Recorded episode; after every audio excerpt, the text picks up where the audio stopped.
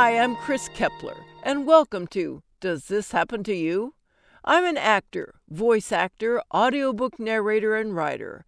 I love reading, pondering, and sharing humorous stories about the freakish things that happen in everyday life. That's why this podcast features funny stories from fantastic writers about our daily aberrations, a micro audio book about life and befuddlement just for you. Our story this week is by Orrin Onken, who you'll find on medium.com. And here is I'm a tech savvy, know it all lawyer, and I fell for the online Birkenstock scam because I wanted it to be true. I'm an old retired lawyer, but I'm also a techie. At the beginning of this whole internet thing, I pieced together my computers from parts. I built web pages, owned many domains, and, in my misspent youth, even engaged in some low level criminal activity in seedy online neighborhoods where you could score bootlegged music and software. I do not declare on Facebook that I've been hacked every time someone clones my Facebook or Medium page trying to get to my followers. I keep up on scams. I have instructed my old and young friends about avoiding them, and I have been known to self righteously lecture my wife about predators online as she shops for the latest wrinkle cream. In short, when it came to safe internet use, I was full of myself. But recently, Miss Karma knocked me out of my pulpit in a particularly nasty way. She accessed my character defects, we're talking greed, pride, and laziness here, and let scammers use them against me. Allow me to tell my sad tale. It started with Birkenstocks. I'd never owned a pair of Birkenstocks until early in the summer of 2023. I had become dissatisfied with my Crocs and heard that Birkenstock was making rubber sandals that were well reviewed. I went online and ordered a pair. The rubber sandals from Birkenstock put me back 50 bucks and became my favorite summer slip ons. My experience with the rubber Birkenstock sandals opened me up to trying more upscale Birkenstocks. But after a quick look online, I decided that the higher end models cost more than I wanted to spend on mere sandals. End of story? I wish. Then Facebook. So I am wasting time on Facebook and I see an ad for Birkenstocks on clearance. Sandals that would normally sell for $125 were available for a limited time at 30 bucks a pair. That is a great deal and it called my name. After seeing that ad, I proceeded to make a series of thinking errors so stupid that I flatter them by putting them in the same category as thinking. Error number one I gave credibility to the seller because the ad was on Facebook. I imagine that Mark Zuckerberg, the owner of Facebook, had scads of young techie types behind the scenes making sure that the ads they publish all come from legitimate businesses. Well, he doesn't, there aren't, and if you think that my believing in those behind the scene guardians is dumb, you ain't seen nothing yet. Error number two I decline to apply the adage that something that is too good to be true isn't. This is not a piece of wisdom that came down the pike last week on TikTok. This is as old as the Roman playwright Plautus, if not older, and I'd known it for a long time. As I look back in regret at what happened and try to figure out why I did what I did, I realize that what spurred me on was that I really wanted it to be true. Off to the website.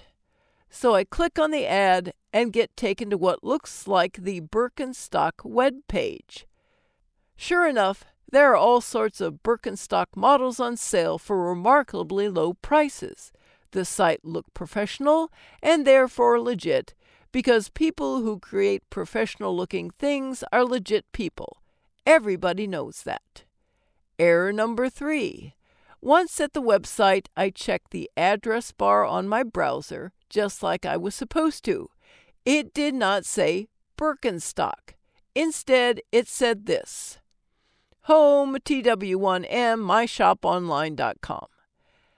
I didn't get hoodwinked by a misspelling of Birkenstock or a word that looked like Birkenstock or anything so sneaky. This web address wasn't even close. I know, you know, and my dog knows that I should have closed the browser right then and taken that dog for a walk. But I didn't. Error number four I didn't research it. Had I taken two minutes to open another tab on my browser and Google Birkenstock scam, I would have quickly found a complete explanation of the scam and how it works. I won't cop to being a moron, although I probably should. I claim instead that I was distracted. I was watching one hand while the other one picked my pocket. The distraction was urgency. The sale was for a limited time. These were closeouts, end of season leftovers, or the result of an incredibly rare alignment of astrological signs. Whatever it was, the opportunity was soon to end. If I wanted those Birkenstocks, I had to act now. Not only did I want the offer to be true, I was afraid of missing out. I typed in my name and credit card information. I chose my shipping method and hit submit. My order was accepted. Moments later, I received an email telling me that they had received my order and I would get a follow up email when the order was shipped. The seller acted just like Amazon. What could go wrong? Spreading the foolishness. Not content to suffer the consequences of my foolishness alone, I told my wife about the great deal I found on Birkenstocks. I opened up the fake store and invited her in on the deal. Trusting in me to be the defender of our home against internet scammers, she confidently ordered a pair of sandals for herself. A few minutes later, I received another happy email telling me about my second successful order. Error number five. I should be more generous with my affection and my baked goods and less generous with my advice. My bank tries to save me. Within an hour after ordering my Birkenstocks, I received both a text message and a phone call from my bank. Both were automated and asked that I confirm the Birkenstock transactions. My bank is one of those that is regularly in the news for doing horrible things to cheat customers, so it knows about these things. Its computers notice that I don't often use my credit card to buy stuff from Scam Ghetto China, and it wanted me to confirm that I really meant to make that purchase. Well, I had in fact ordered Birkenstocks, but the call made me uneasy. I reviewed my previous behavior and judged each step in the process using my standard. Everything I have done is presumed to be correct because I did it. I decided that Birkenstocks are probably made in China anyway, and the offer was a way of getting rid of factory overruns or something along those lines. There was no evidence of that, but having snuggled into the warm blanket of confirmation bias, everything pointed to me being right all along. I told the bank that the purchase was mine.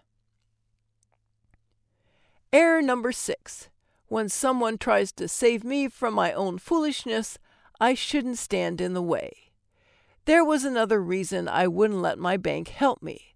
I knew that if I declined the transaction, the bank would cancel my credit card. I would have to wait several days for a new one to arrive in the mail, and then would have to spend an exhausting 45 minutes of my precious time changing over all my automatic payments to the new credit card number. Who wants to put up with that? Error number seven being lazy. The next day, the whole thing was eating at me. I opened the email that confirmed my order and clicked to check my order status. Here's what I got Closed. Sorry, the shop you are looking is closed right now. Please try again later. Damn. Damn, damn. Hope springs eternal. But once I have committed to a plan, I stay committed. Two days after finding the online store closed, I received an email telling me that they had shipped my order. The email contained a tracking number. Aha, I thought. I have a tracking number. I was right all along. I am a genius. The tooth fairy is real. There is a Santa Claus. For 45 days, I checked the tracking number every few days, watching my package cross the ocean and work its way to my house. It cleared customs. It made its way to my state and then to my neighborhood. I could hardly wait. And then it arrived. I plugged in the tracking number. The package showed as delivered and a signature was obtained. But I had no package. Nothing. Nada. No Birkenstocks for either me or my wife. Poking around the site that reported the shipping and delivery information led to no known delivery service. No UPS. No FedEx. Not even the post office. The delivery information was as fake as the original website. Error number eight committing to a mistake just because I put a lot of effort into making it. Sadder and maybe wiser. I have no new Birkenstocks. My money and my credit card information are in the hands of bad guys. I have to go through the whole new credit card process just like I didn't want to do. That's the sadder part. There are two ways in which I may be wiser. One, I am once again reminded that I am not as smart as I think I am, and two, there is a difference between knowing how to detect scams and putting in the time and effort to actually do it. And finally, a silver lining. It could have been worse. Thanks so much for listening. If you enjoyed this story, let me know and share it with your friends. Follow me at Kris Narrates on Twitter or Kris K. Keppeler on Facebook, or check out my website, kriskeppeler.com.